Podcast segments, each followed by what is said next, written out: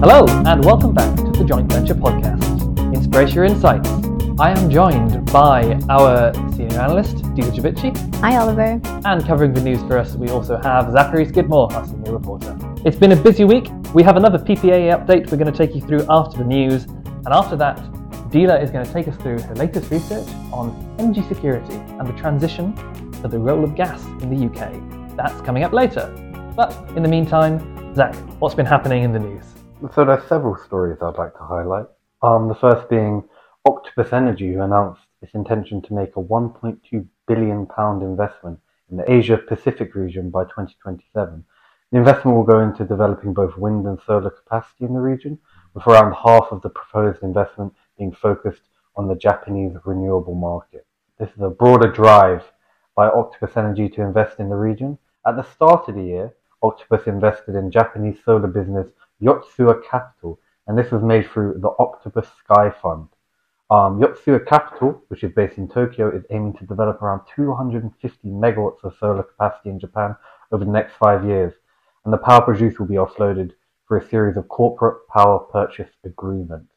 The investment has been fueled by an increasingly ambitious Japanese government, which has set several ambitious renewable targets, which makes the market increasingly tantalizing to a business like Octopus Energy, which is looking to grow its international footprint.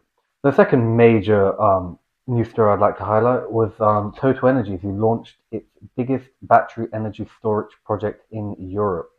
This um, was in um, a refinery based in Antwerp and has a power rating of 25 megawatts and a capacity of 75 megawatt hours. Um, the project is Total Energy's first in Belgium and adds to a robust portfolio of um, battery energy storage projects in its pipeline. Speaking with Total Energies, um, we learned that the, the battery energy storage project is part of an overall strategy to, to develop flexible assets connected to its renewable energy portfolio.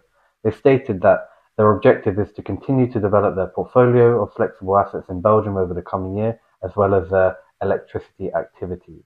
The project is 100% shareholder owned and has been financed wholly by equity and the installation is expected to reach operational status at the end of 2024, with grid connection occurring simultaneously. Uh, as part of the strategy, Total Energies has been investing in not just this, but several energy storage uh, projects, I believe. Uh, in what kind of markets are they interested in? So they've been focused predominantly within the French market. Um, this is in response to the French government's long-term call for tenders to respond to grid stabilization needs. So in December 2021, Total Energies launched France's largest battery-based energy storage facility. The site at Flanders Centre in Dunkirk has a power capacity of 61 megawatts and total storage capacity of 61 megawatt hours. This was followed in May 2022 when the company launched a battery energy storage project with 25 megawatt hour storage capacity on the Carling petrochemical platform, combining two gas-fired and battery power plants. The final story of note surrounds Spanish oil major Repsol, who is set to invest a considerable sum into the development of 1.7 gigawatts of solar capacity in Italy. Repsol has said that it's planning to invest around 500 million euros to achieve the portfolio capacity. With to propose new capacity in Italy, a busy market that Repsol has not um, invested in as of yet. So this will be comprised of 943 megawatts of wind capacity and 825 megawatts of solar. They're also developing a series of greenfield projects, including 11 megawatts of solar capacity in Puglia. This is um, very important as Repsol is in kind of not, it's in dire need of new renewables capacity if it is to achieve its often stated aim of having 6 gigawatts of renewable capacity online by 2025 and 20 gigawatts in place by the end of the current decade. Currently, the business has around 2 gigawatts online, which is quite a small amount relative to the lofty targets that they set, and when, especially when placed in comparison to the profits currently being recorded by oil and gas companies as a result of the rising prices. This certainly is part of a much larger um, move we've seen along the oil majors building up their own renewable capacity, and they have all set lofty targets. It'll be interesting to see how they do on achieving those.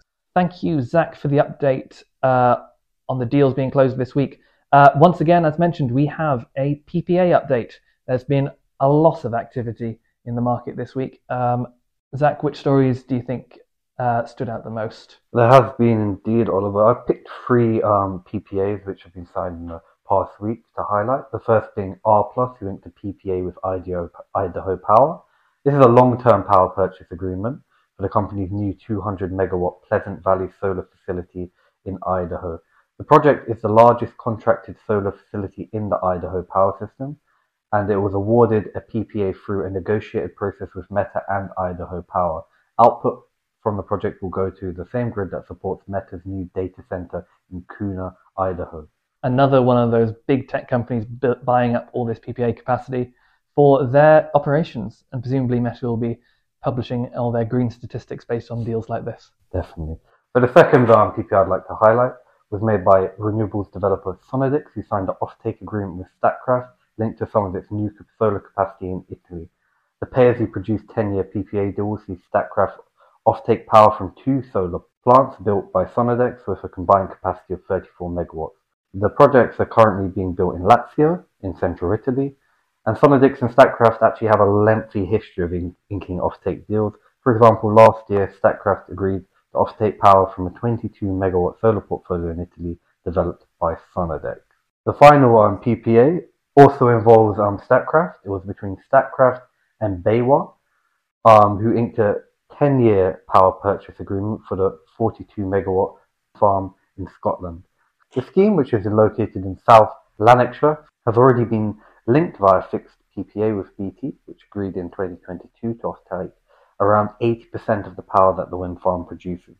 The remaining 20% will go to Statkraft, meaning there now is a route to the market for all the power that the project produces. So, why is Statkraft uh, involved in not just the selling of renewables power from its own projects, but the buying up of uh, power from other players like Sonnedix and BayWa? I think it's a desire to kind of diversify their generation and offtake portfolio because obviously Statkraft is not only within the renewables market, it's across many sectors. Um, we actually had a um, a Q&A with um, their PPA team. We spoke to Ina Hoffart, at Statkraft SVP of the origination, about the effectiveness of variable PPA and how the market has changed over the last 10 years, and particularly how regulatory issues have impacted companies when entering PPAs. So definitely have a check out of that if you have the opportunity because it is a very interesting read. That's right, and it's available right now on the Inspiratia website. Links can be found in the show notes below.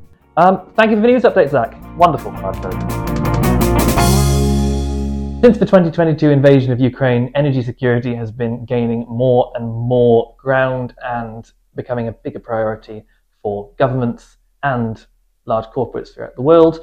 And the UK's particular place in the energy security space has been uh, a topic of much scrutiny. How are you doing, Dila? Yeah, doing well, Oliver. Um, and exactly like you said, um, yeah, the uh, the UK and Europe are actually sort of now emerging from one of its more, more most turbulent winters uh, due to the energy crisis that's been caused by the Russian invasion of Ukraine. Um, it has actually some of the industry experts' worst case scenarios haven't materialized as much as um, as was feared, um, despite some quite significant price increases for uh, energy. Um, and as we all know, it's sort of this energy crisis emerged amidst ongoing um, economic recovery from the COVID 19 pandemic as well, and also global push for the increased adoption of renewable energy sources. So it's just added another pillar of urgency to overall climate efforts um, and just put another um, highlighted yet again the importance of energy security and energy transition. So, can you perhaps start by giving us an overview of where the UK sits in that, that picture with all these competing priorities? Um, how do the UK's uh, targets for energy fit into this? Yes, so the United Kingdom currently is aiming to achieve a net zero emissions by 2050, um, and it's also placing quite a significant emphasis, oh, sorry, quite a significant emphasis on transitioning to a fully decarbonized electricity system by 2035.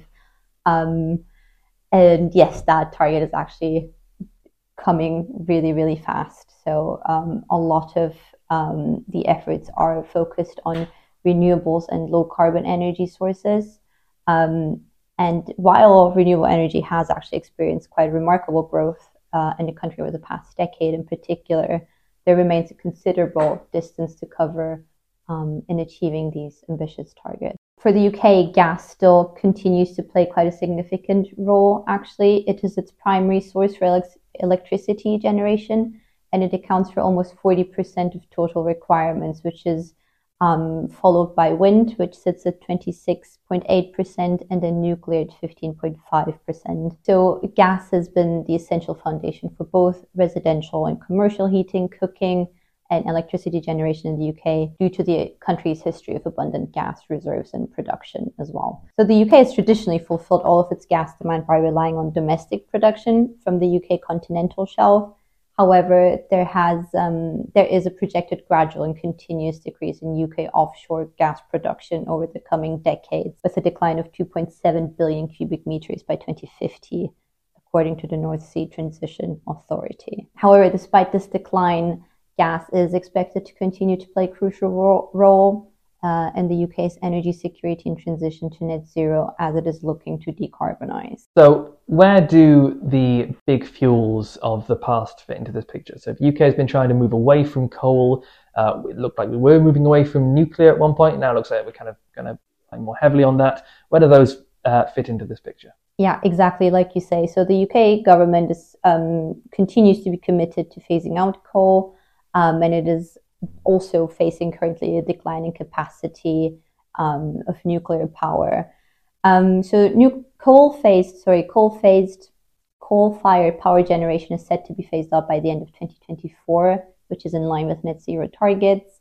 Um, the closure of nuclear power plants um, is kind of riddled with problems because newer constructions are faced with heavy, like quite significant delays and uh, high costs um, that have been ongoing. Um, and there is actually by the end of the decade, all but one of the existing nuclear plants will be shutting down.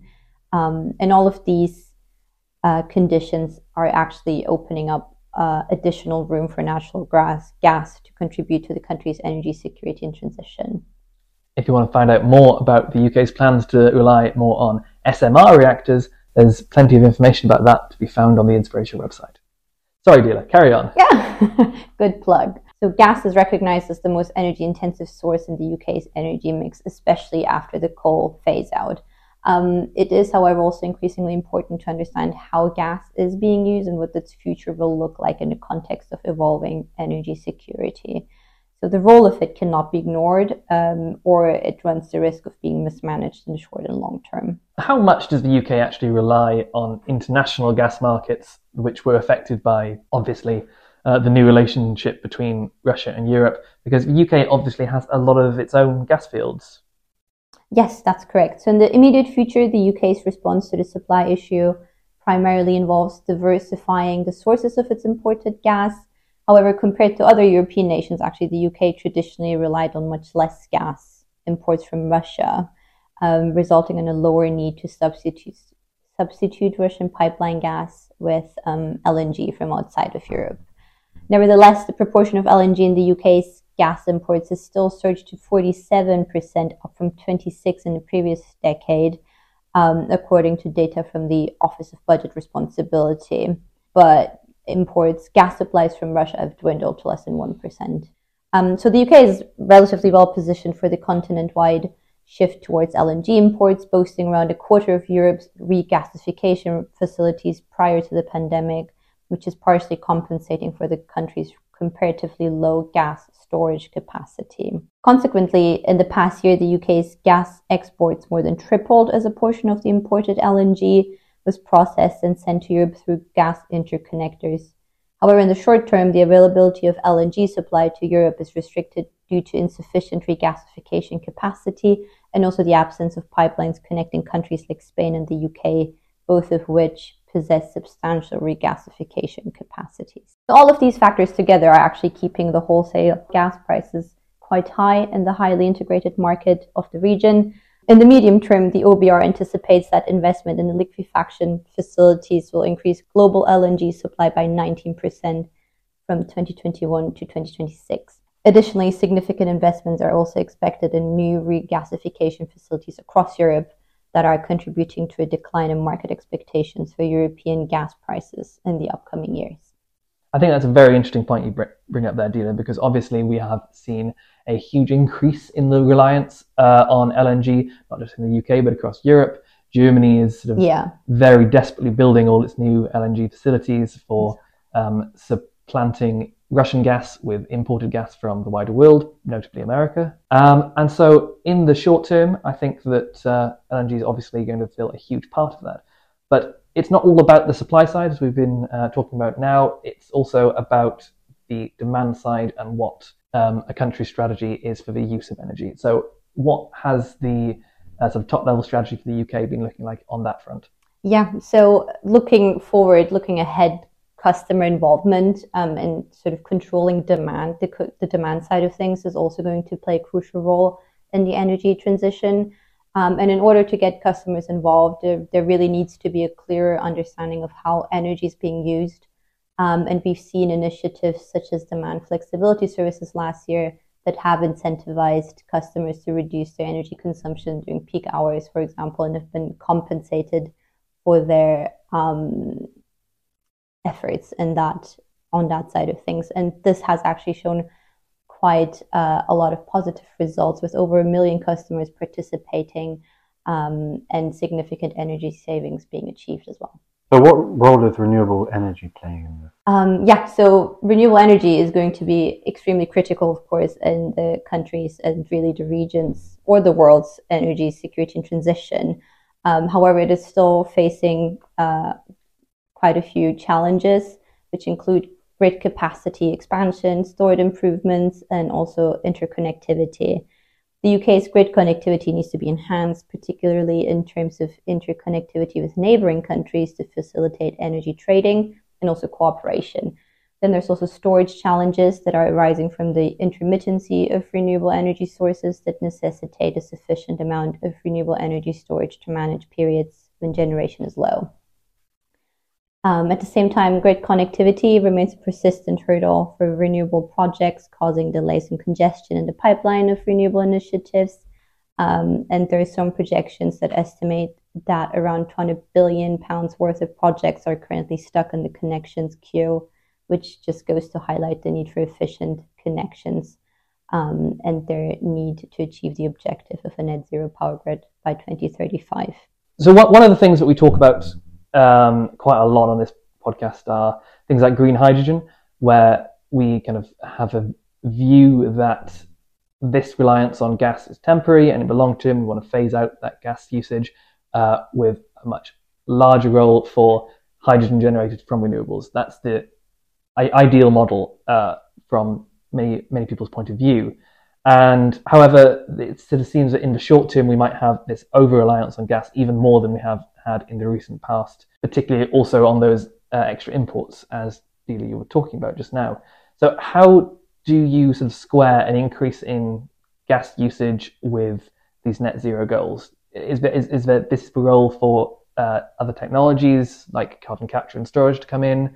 Uh, how, how, how does a net zero targeted economy deal with that from an energy security point of view? Yeah, so carbon capture, utilization, and storage has been um, a technology that's been um, quite prominently been thrown around uh, lately as governments um, in the UK and the US have dedicated quite a bit of investment towards the technology, actually. However, I think it is important to note that this technology is not a silver bullet to combat climate change as is communicated. Um, the main solutions still remain uh, renewable energy sources, batteries, EVs, etc.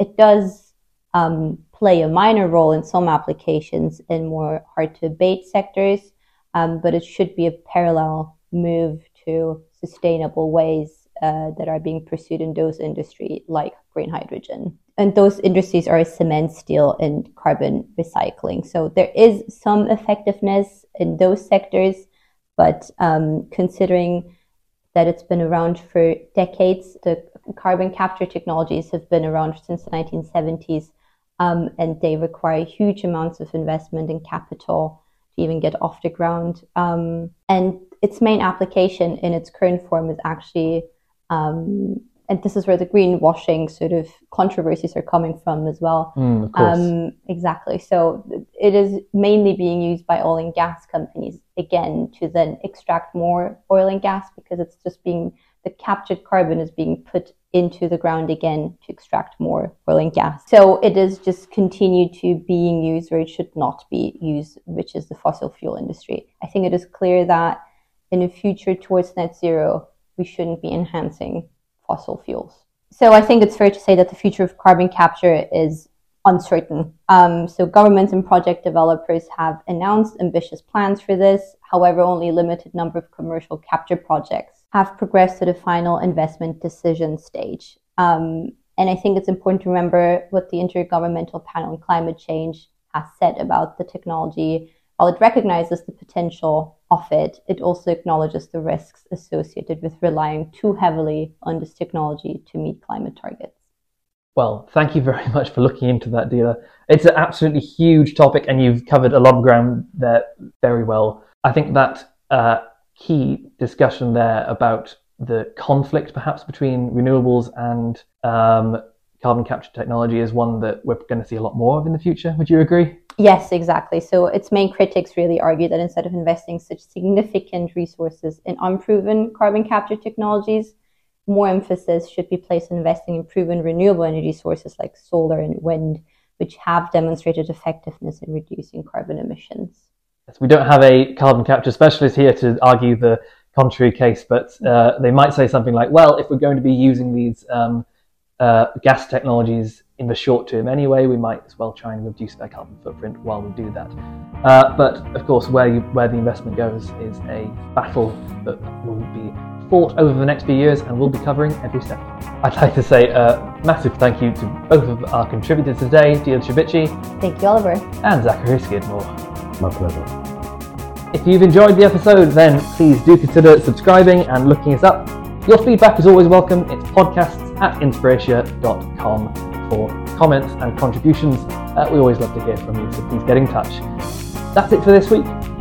We will be back again with more news next week. And in the meantime, thank you for listening. Goodbye. Goodbye.